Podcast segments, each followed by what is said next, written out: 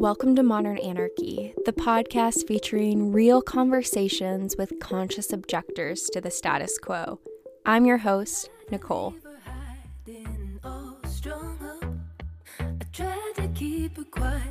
she's screaming inside of me. I tried to keep her hiding, oh, shut up. I tried to keep her quiet, but she's a wild, wild woman. On today's episode, we have Aaron Johnson. Join us for a conversation about finding touch balance. Together, we talk about the importance of tenderness, how narratives of oppression shape sexuality, and liberating our voices from capitalism. Hello, dear listener, and welcome back to another episode of Modern Anarchy. I am so delighted that you are tuning in for another episode with me and joining this large global community of pleasure activists who are challenging the status quo, asking deeper questions about what it means to be connected to our pleasure and how to collectively work towards that together as a movement. So, welcome back. I am really excited to share this episode with you today, dear listener. Aaron is doing such profound and truly life changing work with touch activism. Dear listener, you know if you have been tuning in to the many episodes of this podcast that I have talked again and again about the importance of our somatic experience, right? Being connected to the ways that our emotions are felt in the body.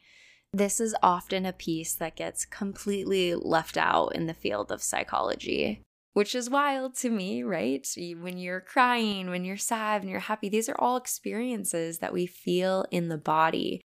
We talk about top down processing a lot, right? Where we can be thinking about something you're worried about, and that impacts maybe that tightness you're feeling in your chest or that rumbling in your stomach. But we also have bottom up processing, right? The ways that we can start from the body to impact the mind. So maybe we're slowing down with a breath. Maybe we're going for a run to shake out that energy, or yeah, taking that boxing class to shake out that energy, right? There's so many different ways that our psychological experience is deeply connected to our body. And the importance of touch in that, oh, dear listener, it is so crucial that we have touch in our lives. And particularly if we look back at childhood development, it is such an important piece for our neurodevelopment. During my doctoral training, I took a class on trauma and we read the book, The Boy Who Was Raised a Dog. This is a heavy read, but if you are interested in hearing some real life examples clinically from psychiatrist Dr. Bruce Perry on how a lack of touch, a lack of nurturing touch, or relational support impacts our neurodevelopment and our psychological functioning, I would highly recommend checking out this book. And given how crucial it is for our early development, right, it makes sense that this would be a need as we continue to live out our lives. And we know that, yes, the patriarchy affects women and all people, but it also particularly affects men, right? In patriarchal cultures, there's often this discouragement of any open expression of vulnerability. Sometimes society will call these the more quote unquote feminine. God, the feminine emotions of tenderness and love or softness and tears, right? I hope you can hear the sarcasm and air quotes in my voice when I say that, because these are emotions that we all have. However, under a patriarchal culture, men are specifically taught to repress their emotions. They're supposed to be strong, resilient, tough, and have truly like a level of stoicism to all of life. That is what we see in the media, right? And so men grow up and see these examples and feel like that's what it means to be a man. And any ask for support then is seen as a sign of weakness rather than the strength that it is to be so vulnerable. And unfortunately, the reality is then, of course, not all men in this, right? I know many wonderful men in my life who are not this, but the majority of men that grow up in these patriarchal societies then have very limited emotional vocabulary. They have not been in communities with other men where people talk about the emotions that they're experiencing and naming that. And without that sort of modeling, then men often lack emotional insight to be able to identify and articulate their emotions, which ultimately limits the possibilities of connection in relationships. And surely this is also going to impact conversations around consent, right? And the ability to give pleasure, particularly giving pleasure without ego getting in the way of needing to get their partner to come a certain amount of times to feel like they've actually succeeded as men, right? There are so many implications to this and the larger conversations we've been having on the podcast together. And the impacts of patriarchy don't just stop at emotions. It also limits men's access to physical affection and support, right? At a certain age, you gotta man up and deal with it. And you no longer need a hug when you're having a difficult day. And that touch lack has deep implications for all of our pleasure. All of us. I don't care what gender you are, it has implications for all of us because remember, we're all in this together as a community, and our liberation is tied together with one another. I think it's also important to name that when there's this lack of touch and this lack of ability to articulate emotions, then we can see a lot of men craving sex. And obviously, sex is lovely. Being able to play and find pleasure and intimacy is so, so, so great. You know, I am so sex positive in this space. However, we have to name the reality that a lot of men will crave sex because it's so hard to get intimacy in other ways and because it's hard to communicate their needs and desires verbally. So it's much easier to step into a space where there's that physicality to achieve that. And so I think that's also an important conversation here. And Aaron definitely hits on that as well of the ways that this lack of touch impacts sex and impacts pleasure for all people. Now, we also have to take into consideration the intersecting identities that are at play here. So, sure, this impacts you if you're a cis man, right? But this also impacts you to a different degree when you're a man of color, right? A black man. And Aaron specifically talks about the ways that the Black Brute narrative impacts Black men and their access to necessary touch. And I appreciated how towards the end of the conversation, Aaron mentioned that this is a ongoing and collective conversation as we continue to examine the ways that societal systems impact our perception of reality. We have to remember that we are all fish living in the water of oppression, and there truly is no end to examining the ways that this water is subconsciously affecting our perceptions of both ourselves and others around us. So I appreciate you, dear listener, for tuning in and continuing to explore these conversations, continuing to have these conversations in your community. I also really enjoyed the ways that Aaron talked about expanding our touch practice. Dear listener, when was the last time that you placed your feet in the earth? You took off your shoes, you took off the socks, and you placed your feet into that earth and felt it in your body? When was the last time that you felt the grooves of an old tree on your fingertips or sat in the stillness to feel the wind on your skin? Y'all, in Chicago, it is so cold. We just had our first snowy day, and man, I was outside walking, and that cold wind was definitely touching my face. And uh, it was so cold that uh, my eyes just continued to water down both sides profusely. So I am definitely in my touch practice for the winter, whether I want to be or not. So I hope wherever you are in the world that you're staying connected to your touch practice and staying warm wherever you might be. But truly, I just want to invite you, dear listener, to reflect on what is your touch practice? What is your community's touch practice? Is there someone that maybe could benefit from having a bit more platonic touch in your community? What sort of conversations could you bring up about integrating this? There is so much here in this conversation from Aaron's expertise that I am delighted to share with you today, dear listener. So, know that wherever you might be in the world, you are a part of the modern anarchy community. And that I am sending you a hug, a consensual, as long as you want it, hug, all the way from cold Chicago today. And with that, let's tune in to today's episode. Mom deserves the best, and there's no better place to shop for Mother's Day than Whole Foods Market. They're your destination for unbeatable savings, from premium gifts to show-stopping flowers and irresistible desserts. Start by saving 33% with Prime on all body care and candles. Then get a 15-stem bunch of tulips for just $9.99 each with Prime. Round out Mom's menu with festive rosé, irresistible berry chantilly cake, and more special treats. Come celebrate Mother's Day at Whole Foods Market. So, then the first question I like to ask each guest is How would you introduce yourself to the listeners? Mm, yeah, I am a touch activist. I'm the middle child of five. I'm a desert being. I live in the desert and have been there for the last 20 plus years. I am a full time activist as well. I'm really committed to dismantling oppression at the micro levels, at the macro levels.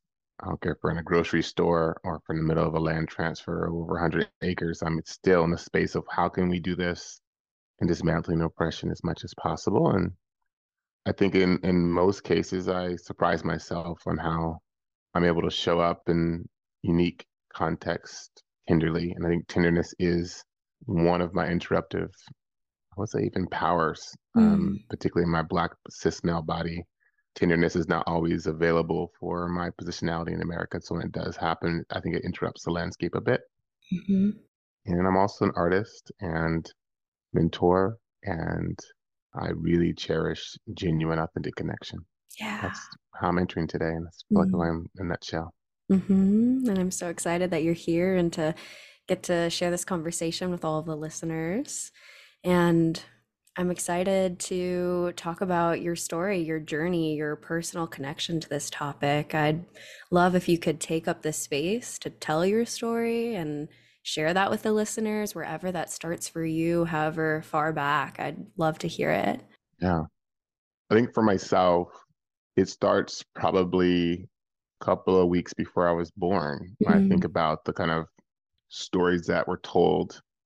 My mother is a, a pastor, and I remember for years she would just preach about before I was born what she was going through. Her mother was dying, Mhm. and her mother was really close to her. And so I was in her womb, and she didn't want me to, she couldn't relax enough to allow me to to be born. And I remember her saying that she unplugged the phone from the wall. This is like 1982.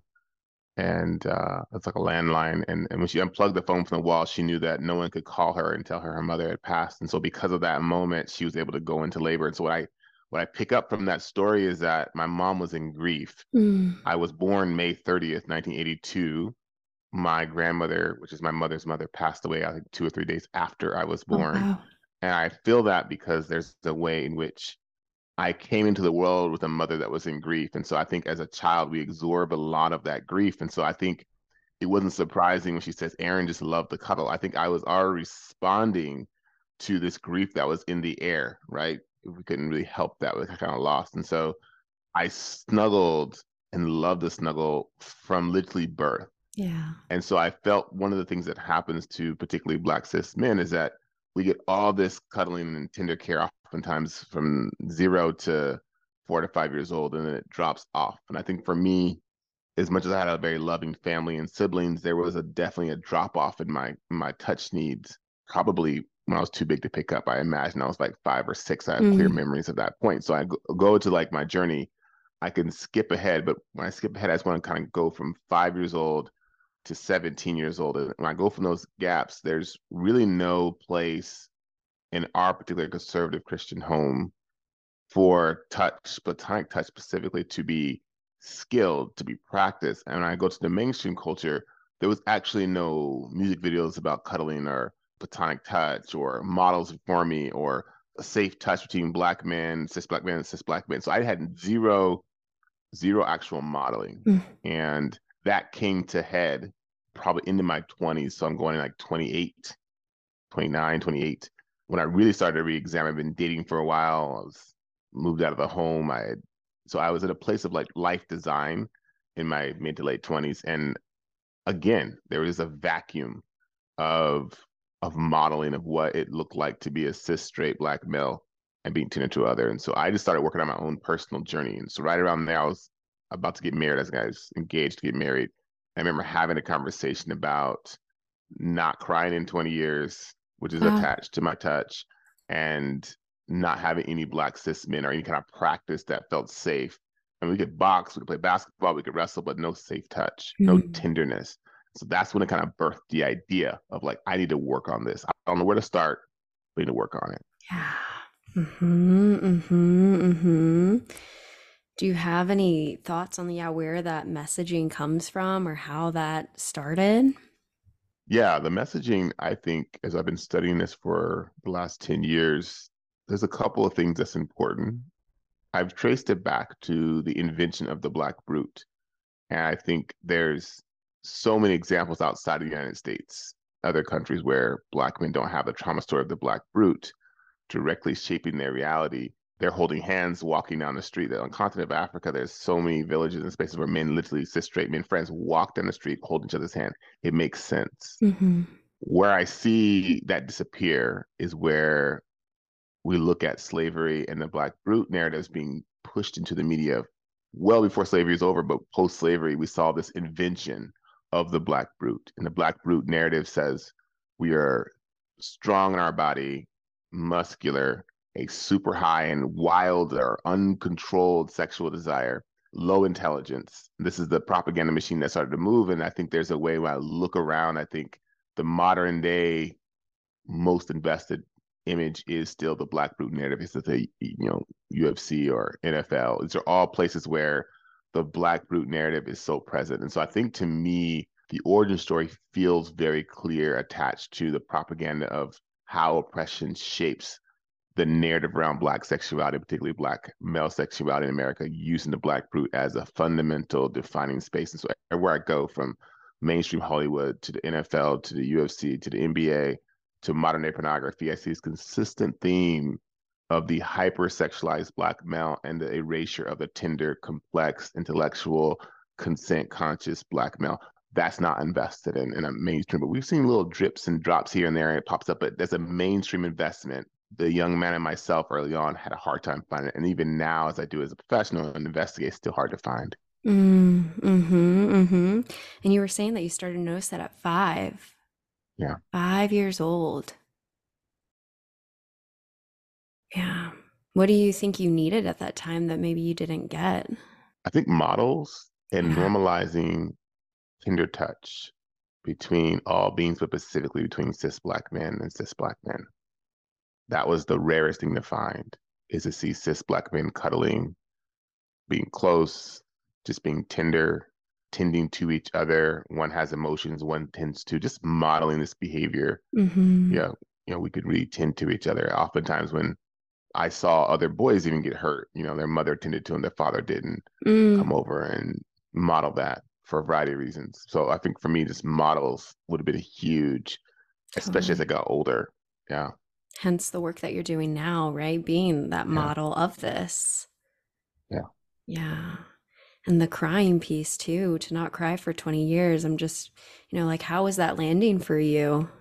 I mean, I think tears are so attached to tenderness. It's mm-hmm. attached to emotional intelligence. And, you know, I, I took me two years working on my my tears, an amazing counselor and holder of, of space before I had my first tears. And she did a skillful job of just allowing me to be. And We worked on it for like once a week for for two years. And for myself, there's a clear picture of having to forge space, having to create a nest to where my body felt safe enough to to be real about what was happening inside. And I think in that it was probably one of the biggest emotional shifts I had in my adult life is to access tears. If you, you know, I haven't cried in 20 years up to that point. And so it's like my face kind of blew off, you know, it's just like a, a buildup of big emotions. And so I think in that, it was the foundational work to go strictly from accessing tears to this no surprise within a year I was working on my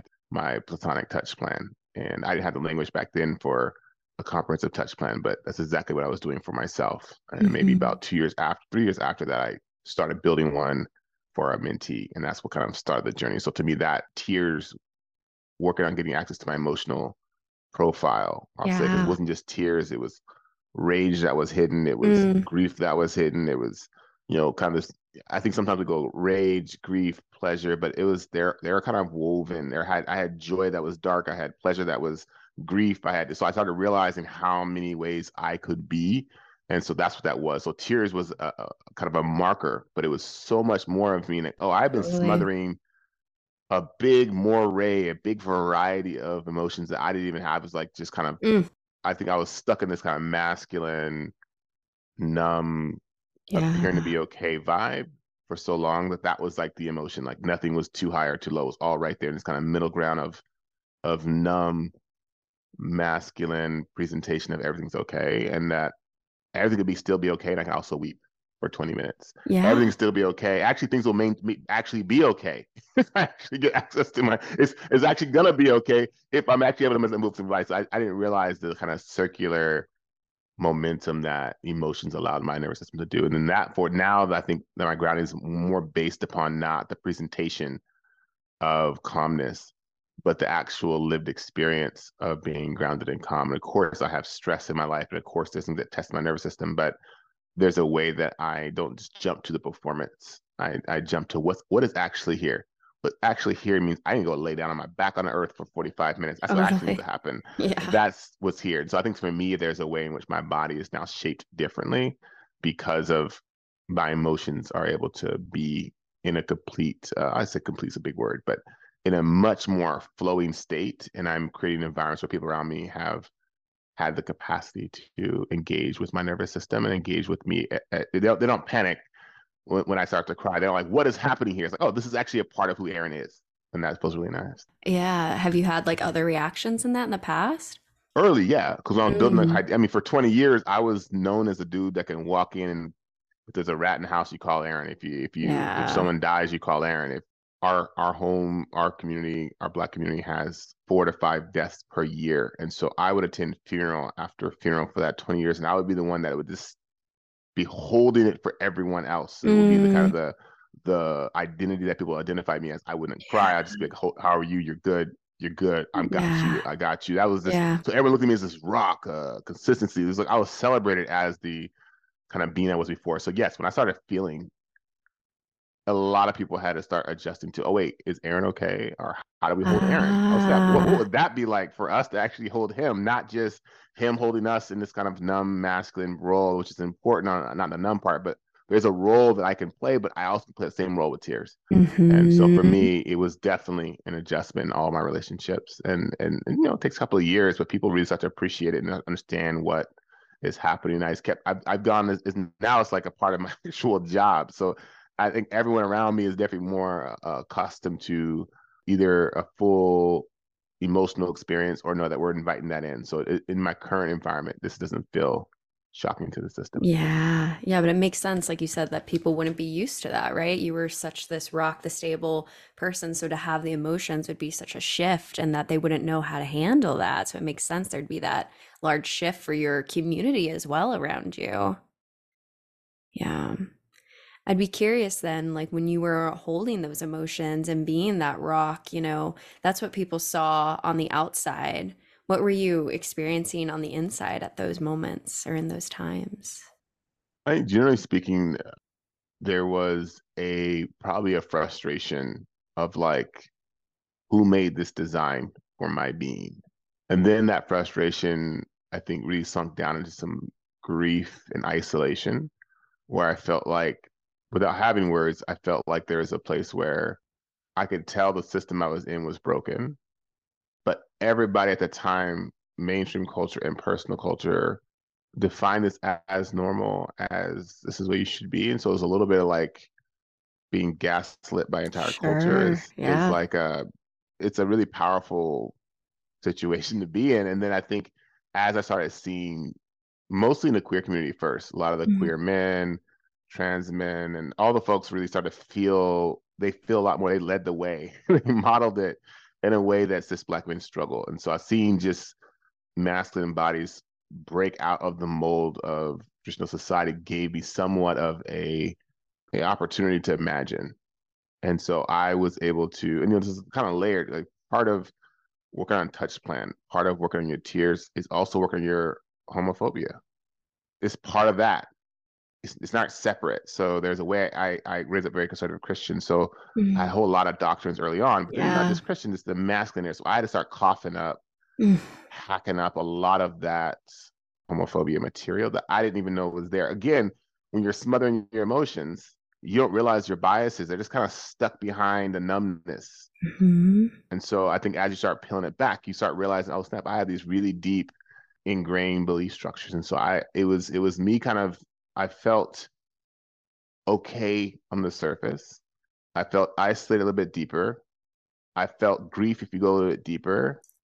And then I felt some deep fear and terror if you go a little bit farther back. If you go farther back and look at it honestly, that's kind of what that fear and terror is probably what kind of blew out my face when I started to cry for the first time. For the first time, I could just be that kind of collapsed human and not hold the role as whatever has been projected upon my body and identity, and yeah. then rebuild from there.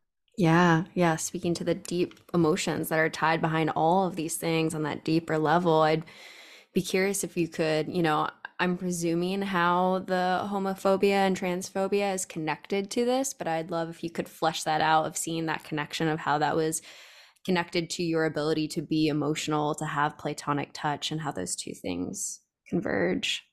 Yeah, so there's a lot of things here. So I'm trying to just kind of succinctly only because when you when I go back to my homophobia and transphobia material, I'm gonna go just a little bit farther back. I think it was 1968 ish when the there's a protest, a very famous protest. You see black men walking, going, "I am a man," just walking kind of in public. And the reason I say that, I, I reference this often, is that there was a struggle of how oppression set on the black community, and particularly on black men, is that you might hear in like films or white men refer to adult black men as, "Hey boy, get my fill in the blank. Hey boy, what you doing, boy? Boy, boy, they would they would they would really use boy as this derogatory term to demean the intelligence and the the so that this kind of sign says I am a man kind of speaks to the the pressure against white oppression of like I'm just trying to be a man.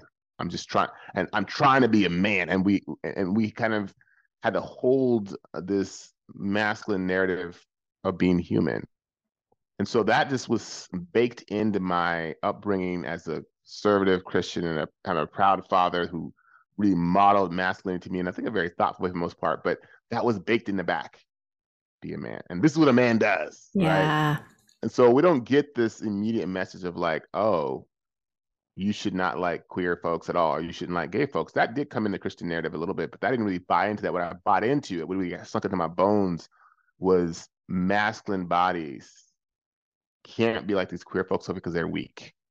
That queerness is weakness, right? And this, this was reinforced in four years of football in high school. It's reinforced in all my athleticism. So, so, this is not just my parents. It's kind of a society, kind of overculture, just kind of layering it nicely into my nervous system before I even had all the tools to know what was happening. Mm-hmm. So for me, I think about that hurt. There's a way in which I could I could see that I had fear and terror based upon trying to be a human being in a white control culture, just constantly kind of, and sometimes skillfully making me not a full human being. I couldn't. I remember I was supporting, uh, and it speaks to the traumas where I was I'm referring to, speaking to uh, one of my mentees was coming out as queer in his home, and I was they came out, and their parent just almost killed them, attacked them. Wow. And one of the things they kept saying was like, parent kept saying, "We've worked so hard to just be human. How to be a man? Like, I, how can you not now be like saying you're not even claiming your your male identity? Because we fought so hard just to like as black bodies in their mm-hmm. mind, we fought so hard to be a man. Now you're now raising your hand saying, "I don't want to be a man anymore." Like what?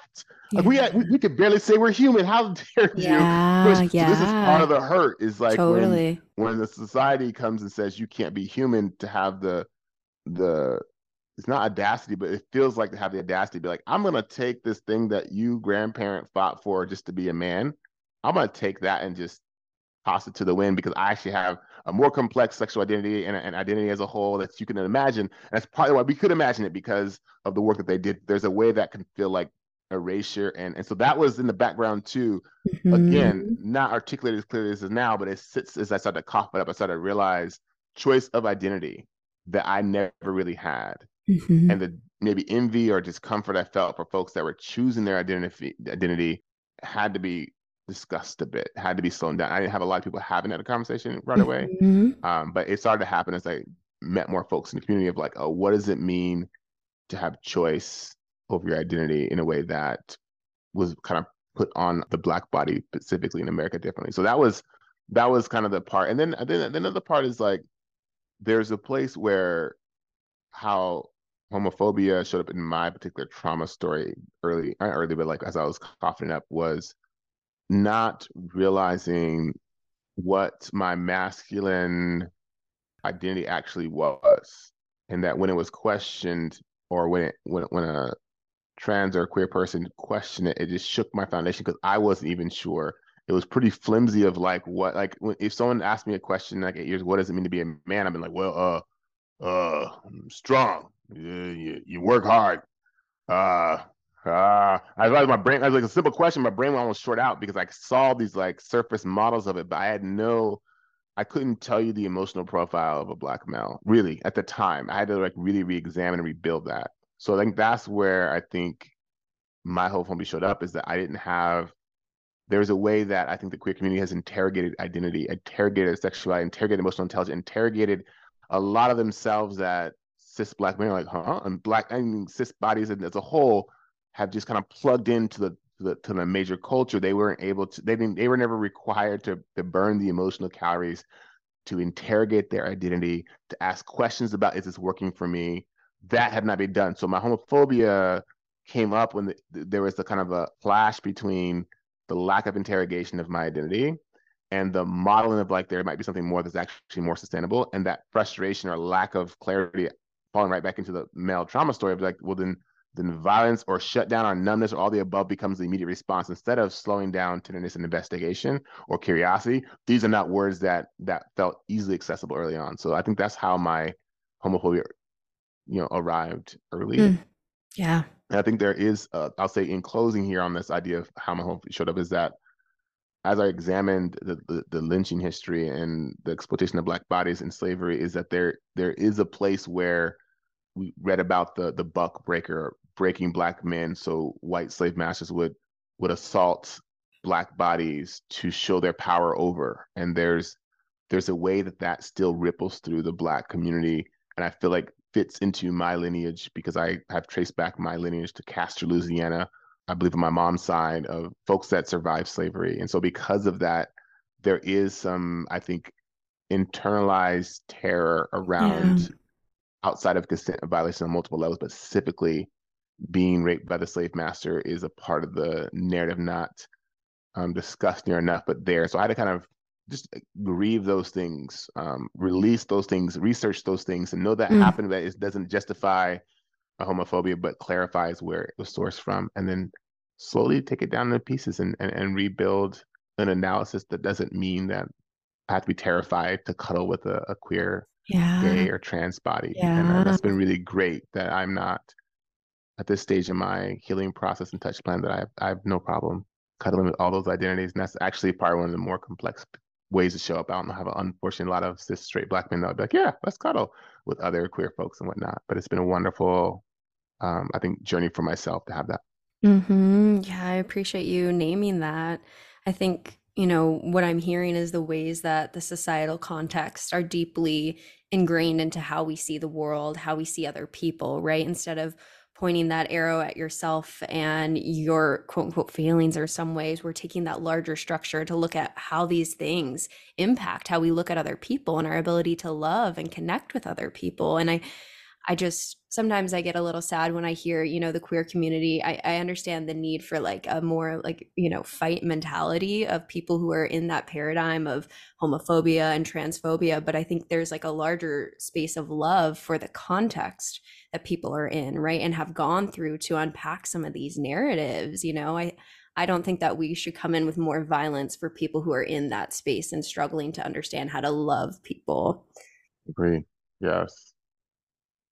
Mm. Yeah. I don't know what that process of love looks like for people in that space, you know, and how you do that Mhm. with boundaries to keep yourself safe when you're connecting with someone like that. But the reality is, like, your journey, you know, there was so much unpacking in that to get where you're at now. Like, if you were met with aggression, you know, from a queer person in that space at that time, it, you know, that wouldn't have been helpful. Mm. That's so true. That's so true. And I, what's tough is that, you know, Black cis men have one of our first responses to queer and trans folks is violence. You know, we we can if we don't work on our chunk, that's what comes up early. And so I could get the fear and concern. It's it's it's it's present. And when we could slow it down enough to not be violent or not go to that first to get some space for the terror and fear to be there without any kind of violence to be in a trauma-led experience, I feel like it's really revolutionary. It's Mhm. it's profound. I mean, this conversation we're having right now is very ungoogleable on so many levels. Um, but I think you're right. The more we can see models of it or build that some kind of um, just guidelines or boundaries, but there's the level of nest making that I think is needed to invite this practice to to surface and be present. Mm-hmm, mm-hmm. Do you have any ideas on what that looks like or what it was for you? Was it community, people bringing you into deeper love? And like, yeah, what got that moving in terms of, you know, how we can support other people who might be in that space still? You know, it's interesting. I find the most success I've seen is with groups of white folks that are working as a lifelong practice on their anti-racism. They're predominantly queer, non-binary folks. But I found that in that environment, there's a critical mass of people that have been able to be on this journey to ask the questions and not waiting for people to go majority to ask. And then I combine that with Black bodies that have the capacity to receive questions, engage with. You know, I think about the microfusion dance community. I think about some parts of the contact improv where these not always the case because these are oftentimes really white, unexamined places, but there's the collection of these groups that are really working on anti-racism really well. And there's a way where bodies are dancing, they're being Mm. together, and then there's like maybe there's um 60 white folks in there that have worked in their racism. So now they've got a couple of black bodies that are there. And if I'm a black cis male, I might show up and go, oh, some really attractive people here. But yet I'm not sure how many folks are actually even into cis straight bodies at this moment, but they're also being very thoughtful. They're not like fetishizing me. All of a sudden there's this way in which I find that the fusion community, the dance fusion community, microfusion specifically because very slow, very intimate, very tender in nature. Contact improv, very similar, where your your bodies are being together. It's touch. Sure. It's it's an opportunity for us to kind of examine in a in a in a um. There's no there sensuality is, uh, is present, but it's it's not the main focus. I mean, at least most cases, it's it's really about being human and body. So I think some of these environments are great on ramps. I think they need to be followed up with a, a robust community that is doing the work on like we are gonna. Because what happens is a black body will show up these environments and they'll get, you know, preyed after and in a very much like black brute way, and then they'll respond as black brute. And it's again, so we aren't. But when you, I think when the work is being done in that space, the black bodies can show up and not be just navigating too much oppression, but they can show up tenderly. Because one of the ways that I think in these environments white supremacists can show up is that they start fetishizing the black body, start projecting violence on the black body. So there's a way in which when that's happening in these queer and trans communities that there's there's a way in which the black body can drop into tenderness and vulnerability and all of a sudden that doesn't have a trauma-led violence piece when they're doing a beautiful dance with a trans or queer person they normally wouldn't ever be in contact with because they're actually in that vulnerable open state and so i think that's where i would say in in the wild world of of of america you might find some like wait a minute is that is that brother actually being tender with a whatever fill in the blank identity that he typically wouldn't be and vice versa so i think that's where i would I, I've done a lot of workshops and work around this community and still am. And I think these are places where I've been like a little amazed how Mm. it did start to happen. So I think that could be an example of a place. Mhm. Yeah. Mhm. And then the ripples that that creates out in the community when you have those sorts of connections, Yep. right? Yep. Very Yep. powerful. Very powerful.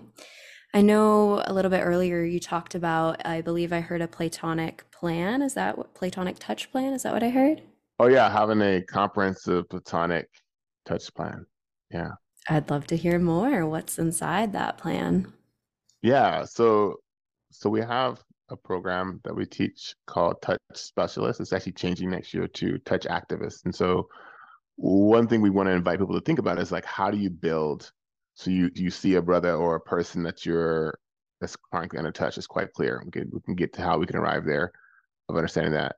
And you identify, and you might be the only person in the space to go, I am going to be advocate, a support to making sure we use myself as an example to make sure Aaron has a comprehensive touch plan, right? And so some people that are like massage therapists or professional cuddlers, like, oh, great, Aaron, you come over at four o'clock and we'll cuddle, and then you'll feel better and you go home. And and, and that's yes, that is kind of, but not really what a touch specialist does.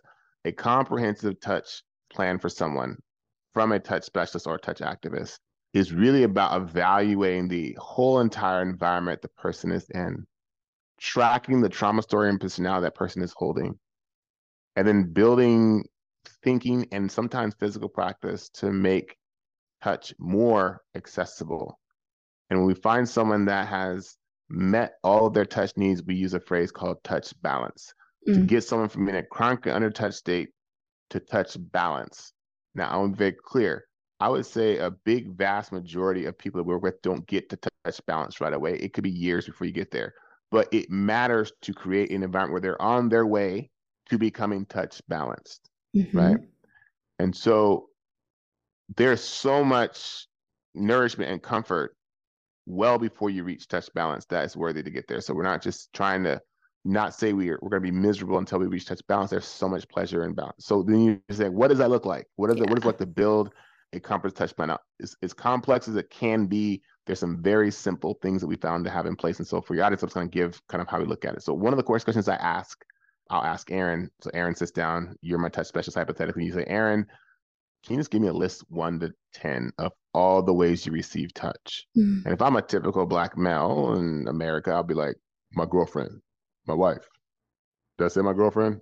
And my wife, uh, my girlfriend. So Aaron, I need 10. My girlfriend, my girlfriend, my girlfriend, my girlfriend, mm. my girlfriend, a partner. And they stop. And and so that that and that's you're lucky. Sometimes it's like not even my girlfriend. I just I, I I'm I'm single right now, so basically I don't have anything. I box. Yeah. I fight. I don't know. There's a way I might get some content, but I don't even look at that as a touch plan. So what we want to do is that we, we want to go through the program. I got some same questions six months from now, or three months from now, or two weeks from now. Usually, I say, Aaron, what is your touch plan? I'll be like, oh, you know, like touching the earth with my feet mm. for 20 minutes in the morning is number one. Number two is really slowly petting my cat with intention. Number three is holding hands and listening to a fellow black male that is a dear friend of mine. And then I look him in the eyes, and then we actually hold and hug each other for at least two minutes, mm. you know, continuously. Yeah. And then I, I, find that going outside for just 10 minutes to take off my shirt and just noticing the sun on my skin mm. and how the vitamin D is touching me for like just 10 minutes. Or maybe it's me noticing the wind. Oh, also, I think that it's going out to our little pond or our little area and put my feet in the water a bit and slow myself down, not just casually, let, let me know what it feels like to be felt, to be invited in that experience. And then, so you'll find it really quickly by time you get to 10, at the very bottom, I might say, oh, also, my lover, my partner, my wife is there too. It's not that they're devalued, but you'll find that by the time I do all those things, by the time I get to my partner, I'm not looking at them in this uh, like trauma state of like, you have to compensate for 20 years of me not being touched and it only can come in one kind of if I'm a black brute narrative hurt, I'm only can come in aggressive sexual contact. It's the only way I can show up. And you better if you don't, I'm gonna be panicking, I'm gonna be aggressive, I'm gonna be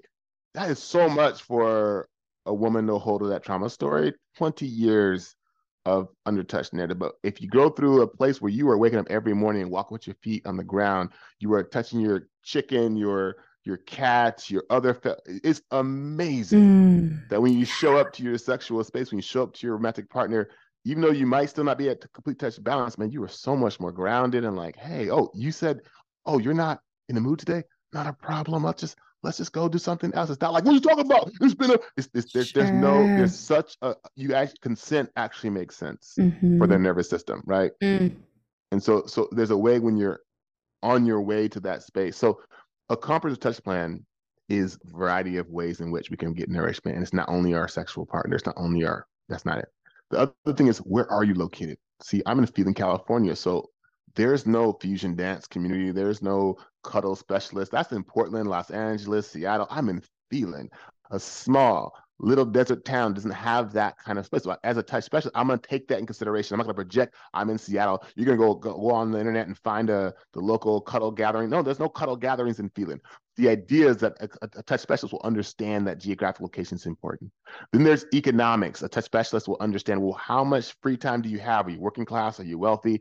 Are you, you know, where are you at? So if you are working class, that means you are working every day, nine to probably eight or 10, and you're tired. So you only have a little bit of time. Right. So a, touch specialist is going to build practices of like self touch, which is going to be on that list of how do you just bring touch for yourself because you're in a feeling. You don't have those those, those easy communities to get access, access to. And at the same time, we're working on finding out, well, how close geographically is the next contact improv class. So for me and feeling this hour and a half. So I'm a working class person. A touch specialist might put together a fundraiser to make sure I have gas then travel to. And a touch specialist might even go there beforehand and check out and say, is this place safe for a black cis male to show up here that's on his journey of being chronic in touch? Can I build a relationship before he gets there and say, hey, I have this young man that's coming. He's amazing. He needs touch, but also this is where he's at in his healing. Do I have a couple of folks here that can really drop in and not be fetishizing him or not exploiting his vulnerability of being in a touch to to to fulfill some white fantasy for them. Mm-hmm. And so you mm-hmm. get ahead of those trauma stories before he shows up if you can. This is what a touch specialist does. They go and prepare the room, they prepare the nest.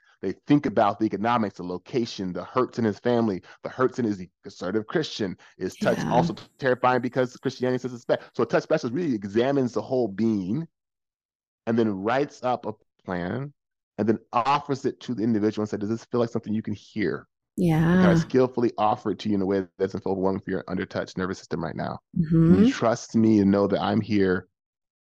I can give you a hug. I can massage you for, but I'm also here for you to have your empower you, co-create a touch plan for you. And that can take a couple of days. That can take 12 months. When I think about my TEDx talk was the first comprehensive touch plan road, that's the title of my talk is why I waited 12 months for a hug.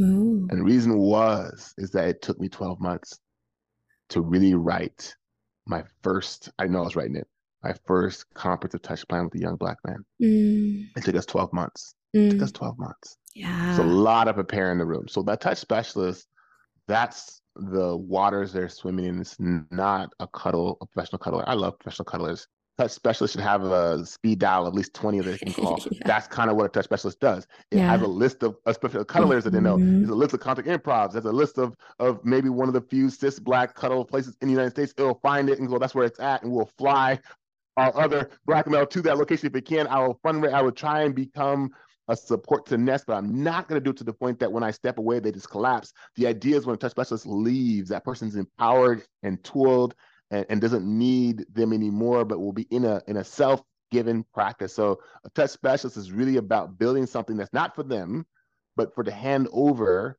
that fits that person's experience. And it might mean in some situations that their comprehensive touch plan means that they're still at a chronic touch state, but so much further ahead. You might not ever get them to that complete touch, but it's worthy to get them out because there's so many journeys towards touch balance, mm-hmm. right?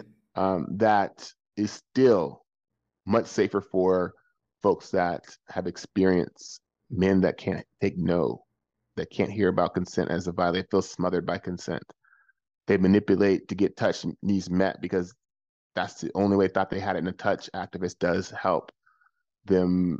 I think the consent, me and the consent culture has had, we've had our we've had our rounds, but I think we've landed on the idea that heal, helping someone heal from being chronic touch is a critical part of teaching consent. To teach consent without acknowledging the chronic and touch narrative is such an incomplete narrative of healing that I I kind of cringe and, and grieve when someone's like, this is how consent works, which I appreciate, but gives no actual tracking of what it actually it's like if I'm starving. Yeah. if I'm starving. Yeah. And I've been like out in the wilderness for a couple of days. You take me to a buffet and go, Hey Aaron, I want you to stand here by this buffet and I, I just want you to smell that food, but do not eat it. Just kind of right? And I know I, I want to clear that when, when you say that, if, if there was someone that would start to nourish and balance me, and I'm actually fully nourished, and I go to that same buffet and I go, Aaron, you can stand here. Don't don't eat it. Just smell it. Oh my God, I'm like no problem. But tell me when. I'm I'm cool. I I can wait for hours because I'm not starving. Right. So the way that I that the touch activist addresses that that that hurt of starving, you know, the scientific term for being chronic touch is skin hunger. That skin Mm. hunger, addressing that when you teach the consent pieces, it it lands as good medicine and not as like someone is is holding me back from something that you know it's it's it's, a, it's a much more balanced response. It's been amazing to see the difference in someone that has closer to touch balance receiving consent training versus someone that's in the middle of their trauma story of being chronic touch and trying to receive consent training at a given dance or sensual camp or whatever it might be. It's just it's just a, it's an obvious thing. So I just encourage all teachers out there that are teaching on that topic to hold that wisdom of the, the chronically undertouched trauma story included in their curriculum if they can or get portions of it. Mm-hmm. Even the part we talk about in this in this podcast is adding that wisdom to it could be a significant interruption to how they teach it. Yeah, and it's important for dismantling rape culture because we all have Yeah. needs for touch. Yeah. And so I hear exactly what you're saying and it it frequently as a therapist comes into the room too if I have clients who are don't have those needs met and then it comes into our relationship and having to navigate that as the therapist holding that space, right? Like mm-hmm. I'd be curious what would you want to say about consent culture and understanding the narrative of the chronically untouched person? Like how do you support people in that space? Well, I think one of the first things identifying it. I think Yeah. a lot of times it's, I think rape culture, I think that was like something I heard in whispers, but didn't hear it loud and clear until, you know, the Me Too movement got momentum and rape culture became kind of a, a, a, a, phrase thrown around. And I think it's important to, the internet's kind of this way is that it'll say a phrase like rape Mhm. culture and we'll just kind of say it and we won't slow down and go, wait a minute, what is the actual development of a rape culture environment for a young man? Well, Yeah. there's a lot of things that support that, but one of them is being chronically undertouched. Part of it is is not having skillful, emotional, intelligent training models to express things. It is, I, I mean, I know a lot of mothers, parents that are raising undertouched children, but have a deep desire to not support rape culture. And, and it's not that they the, the video games aren't being there. They aren't watching movies that support that, but they're missing the power of a 13 year old boy having the skill to still cuddle and be close and be tender and be vulnerable is a part of dismantling rape culture. I think for me that's important. So I would say identifying it Yeah. and really letting ourselves settle. And I think what's attached to, from my lens, is to get really exposed to the invention of the black brute, the invention of how the white male gaze has been shaping sexuality in America as a whole, which might feel obvious, but there's a way that we can see it cinematically. I hear a lot of feminists say, you know, the white male gaze is here. When they critique modern day pornography, the white male gaze is here. That's 100% right. They're 100%. The white male gaze is something that I had to really start to track of how cinematic films and budgets are set to fulfill Sure. the white male gaze. That's clear. That's not new information. But what's also a part of the white male gaze is a long history of terror and fear of the black brute. When I look at the cinematic film, The Birth of a Nation, get exposed to how that can show up. So even if you're a, a white therapist working with mostly white people, there's a way in which lynching and brute material and and how that shapes so much of our sexuality in America and our lack of touch and supports rape culture is having a more complete exposure of history. Mm. And so I think that will be something I would just invite them to know that history. So when they start to reach for, they can bring a comprehensive observation of the black brutes, not just a phrase of like a modern day black male. They know there's a lineage. There's a lineage of it. And then the second thing is for them to understand their capacity to stay looking, to stay looking at these very tender, painful parts of American history that America is really excited about erasing. And so I think for me, you got to be a little, a little more aggressive and assertive to really understand that. And then I think to me, I would invite, especially therapists, to build a list of questions that help them really hone in on where the hurt is in the chronic touch self. And so I think there's questions I have learned to build, and, and, and one of the ones that I hold is where does my tenderness feel most interruptive? Like where does it feel most interruptive? So for example, if if I'm tender in my home, right? I live in a tiny house in the desert with people that understand me. It is not interruptive. It's like that they all expect it now of myself. But if I go to a the Los Angeles and there's like a I go to the club, go to my hip hop club, hip hop dance is happening, and I'm getting my groove on, right? And I'm having a good time, and maybe whatever has I feel some emotions, I go over and start to weep a little bit. It's like have a little crying moment. Mhm. It's interruptive. It's like, what's wrong with the brother? Is he Yeah. overdosing on drugs? Is he, is he losing his mind? There's a way which is like immediately interrupted because in that landscape of maybe 100 to 200 people, you're not going to find a black cis male body being tender unless he's having a complete breakdown. He's not just being, right? So I say that is that as a therapist, understand whoever your subject is, where they can go and receive touch and where they can't go, where they can go and be fully human, where they can't go. And so if you're a cis black man for myself, there's a small little bubble where I can go. If it's if you're a, maybe a queer or a white body person living in the Northwest, well, there's this. You can go to Whole Foods, you can go to Chunk in the co-op, you can go to a dance fusion, you can just cry, scream, rage. And it's like that's what white people do at times at those places. Fine. You're fine. You're, you're just having a complex we're holding space for you. It's normal. It's not that impressive Mhm. They should have the ability to do it, but they have a lot more. So the, being able to therapist attract, depending who you are reaching for, the vast difference of their actual lived experience in the world. And if we talk about, you know, darker to the skin, height, muscle mass, all that does take in consideration of what people expect of that body. So I think having those questions where you can really examine yourself and your own unconscious biases and maybe more conscious biases, and also being able to build thoughtful questions to help flush out where that person shows up on the spectrum of America who deserves and doesn't deserve touch. That would be, I think, very helpful Yes. to then build your healing practice around that wisdom. And I think you will, at, at most marginally skilled therapists will be able to really find a well of healing and helping and support that's available for that topic. But unfortunately, most therapists I work with and have worked with have a hard time Mm. looking at that material as tenderly as I think that they should and can. Yeah. But that's my invitation.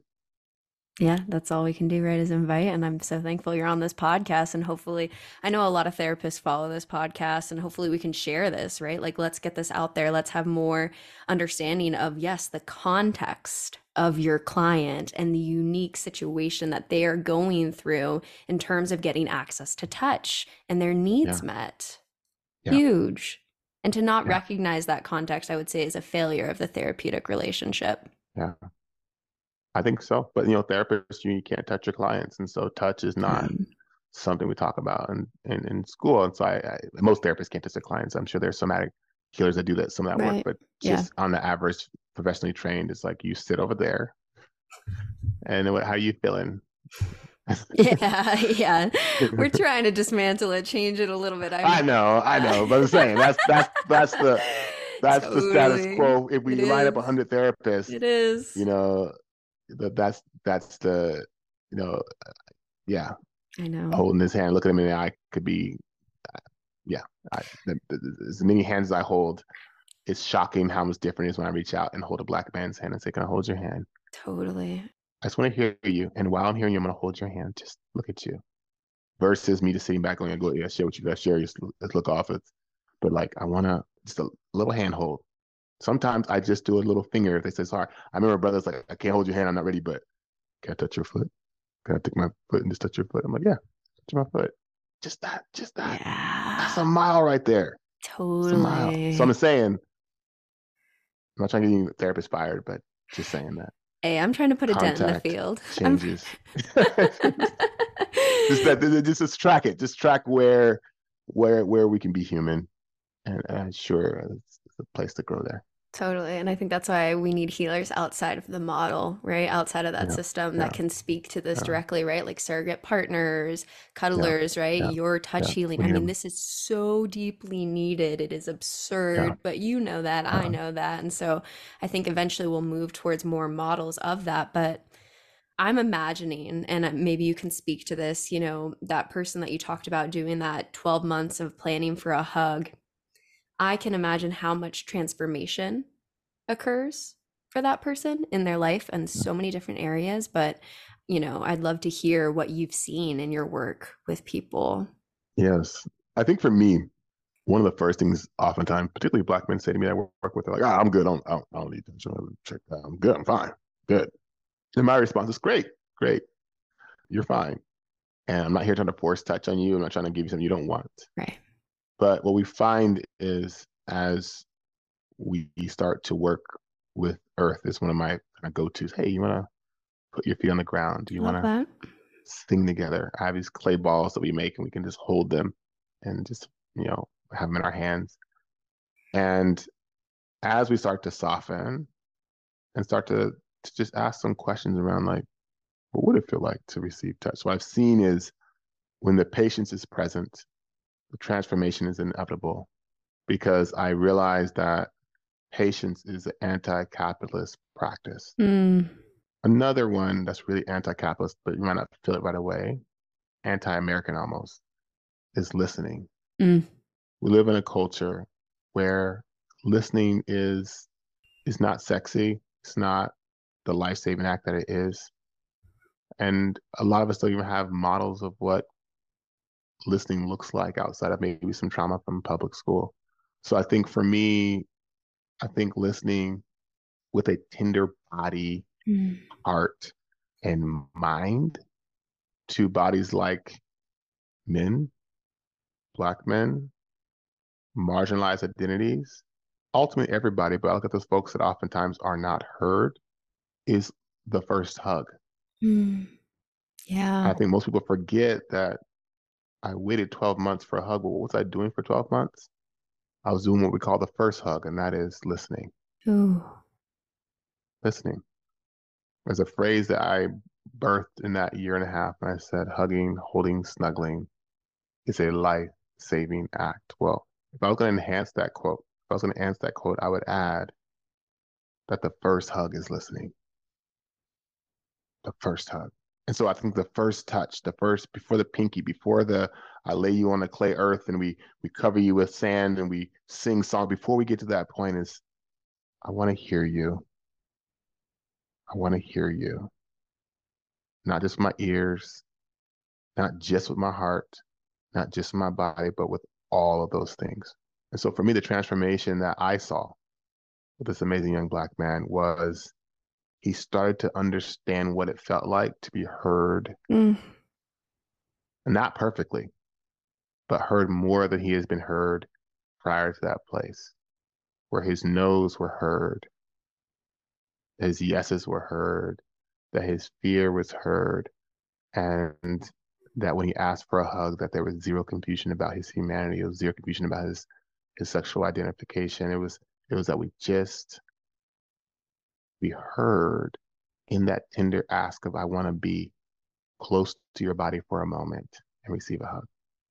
So I think for me, I think that was one of the biggest transformations for myself as a at that point I wasn't touch activist or touch specialist. I was just a brother trying to figure out how to figure out hugs for Totally. a totally. touch plan. I didn't have I didn't Uh, have all this, you know, ten years later we have all this language. Like, oh, you- oh you you're you're oh second year touch specialist, you go into the, the physical training, but yeah, yeah. No, we were just like wake up in the morning with my eyes wide open go, what the chunk is happening? Google's not helping me. So I just want to name that. Um, the transformation was a lot of me learning when I was looking for like a team of therapists that had all kind of drugs out. I was like, and what I needed, I mean, drugs are needed at some point sometimes, but it's more about I didn't realize the drug I was needing was the practice of like, oh, this thing called listening is not just me going and staring at somebody for like five minutes and going, I listen. This is really a place where I get to like integrate, slow down, take my feet off and put them on the ground to allow myself to, to track my energy with the earth and what is actually happening and why have I been having rubber shoes between me and the earth for so long and what does this room feel like and how does this room support or not support this person showing up in a tender way like really just tracking being in, being energy sensitive to the space and i think a lot of us have that in our bodies but i think we're going so quickly. And that's why i think that like listening is such an anti-capitalistic structure because when i consult with businesses around racism i go I go, where where where do you aaron where do you see you know the place we should put most of our effort to dismantle racism in our organization? I said well wherever listening is not happening is where racism is thriving. Yeah. and that could apply to this young black man is where listening's not happening is where the chronic touch narrative is being supported. The black brute narrative is being supported.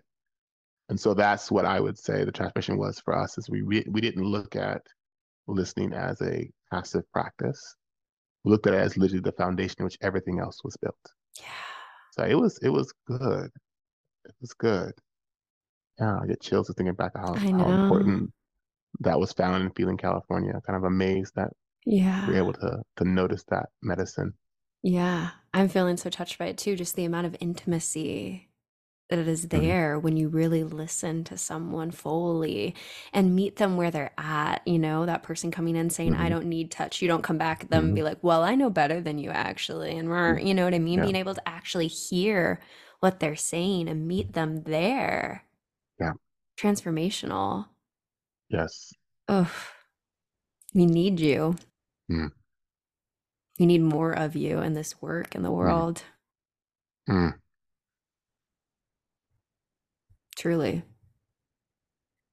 Mm. Is there anything you'd want to say to your younger self, you know, someone who's resonating with this, that younger self that hadn't cried for all of those years? Is there anything you'd want to say to that person?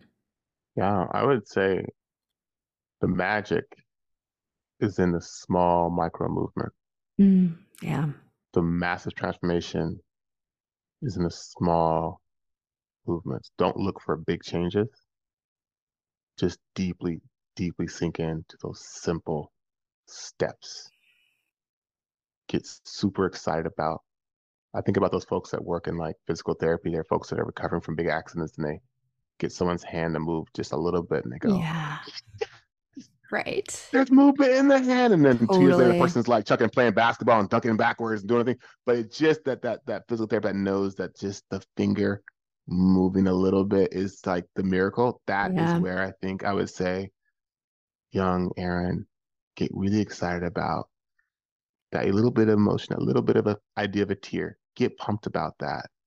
Don't look over at this very comprehensive, crying, complex person that's gone. No, just just get pumped about those little pieces. If you can stay into those little pockets of success, you will build whatever emotional, mental healing you're seeking is in those increments. And don't let the speed, the convenience of our kind of fast paced society to know that those inches, those increments are worthy to raise your hand and joy about.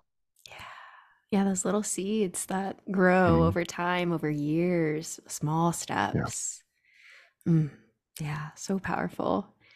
And I also I like to hold space for the dream, right? Like, you know, we've talked a lot about the work, but I'm curious the vision, the dream, getting past these parts of our society, like what do you dream of for humanity and for Well, people? for me, you know, we we're in the middle of a land transfer of 189 acres in Northern California where I would like to have regular groups of black body people starting with, but people go majority extended to, but prioritizing those folks that are don't have space to come be in immersed in nature and to build community and norms around that.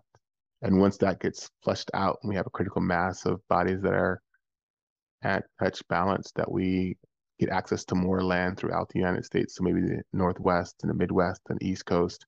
So no matter what region of the country you're in, you can be like, I need to go somewhere where I can get a, a really comprehensive care, where my food and my nature-based practice are allowing me to really drop into healing. That would be huge. And then eventually, I think there is a scalable place where it's as common as you see a Starbucks or a McDonald's, you might see a, oh, that's a little cut, it's a little cut restaurant space I can go into and maybe get like organic food and sit up in the corner and there's a professional touch activist comes over and checks in on me and there's maybe a therapist nearby or to be called virtually and you can drop in and it's like, oh yeah, and I'm great. And I can get back in the car and it's like I got I still get in Starbucks, we get we get like comprehensive touch care um, that's available. And I would love for the medical industry to really start to recognize how critical this is for our, our folks that are in beds and that are unable to be into the world to have touch specialists and activists show up for them. That would be, you know, maybe that's beyond my lifetime, but that would be great. I think if we can feed people burgers and and and fast food nationally, that was a weird idea many years ago, and now it's normalized. So I, hope that maybe that becomes a part of the landscape.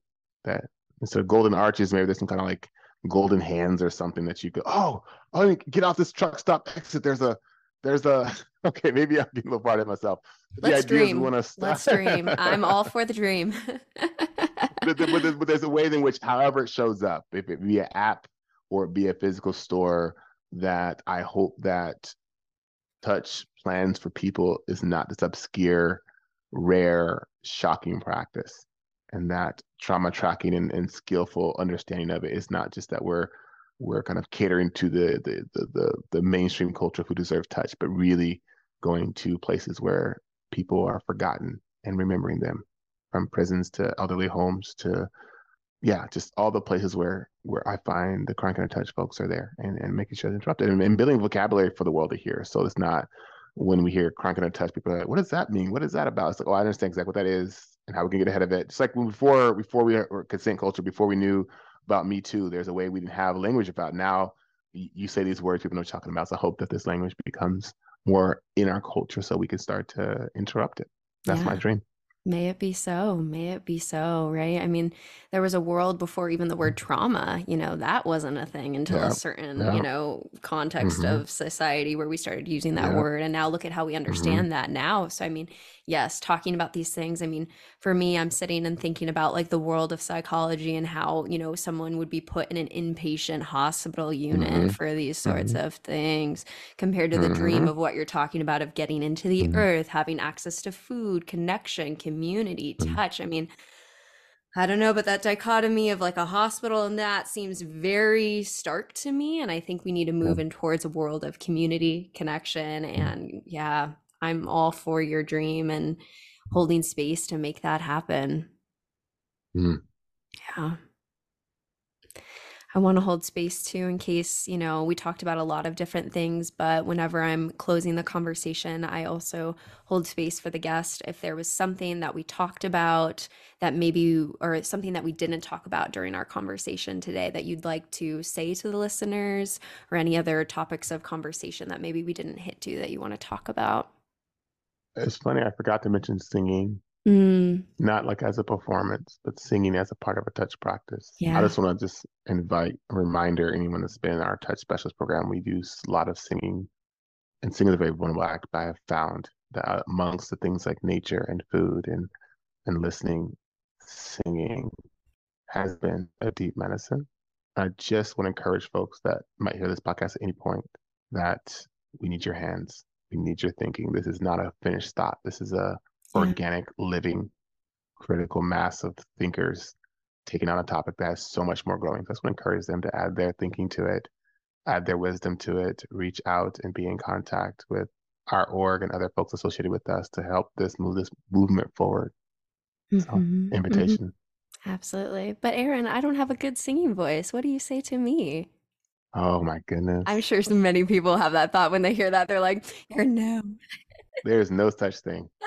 Ah, yeah. have a good singing voice. People like, Aaron, you have not heard me sing. Exactly. Um, and I just want to say that one of the biggest griefs of the oppressive nature of America is that we've monetized and put hierarchies on everything. And your voice is the whole thing. And I I think when I, I do singing circles all over the United States, and I, I give this speech at every song circle, and I say to them that your voice is a birthright. It's a birthright. And I've never heard a baby, mm. and babies, all the babies be saying, ah, ah, ah, ah, yeah. And, and and we're all just like, yeah, you keep singing, totally. you keep singing.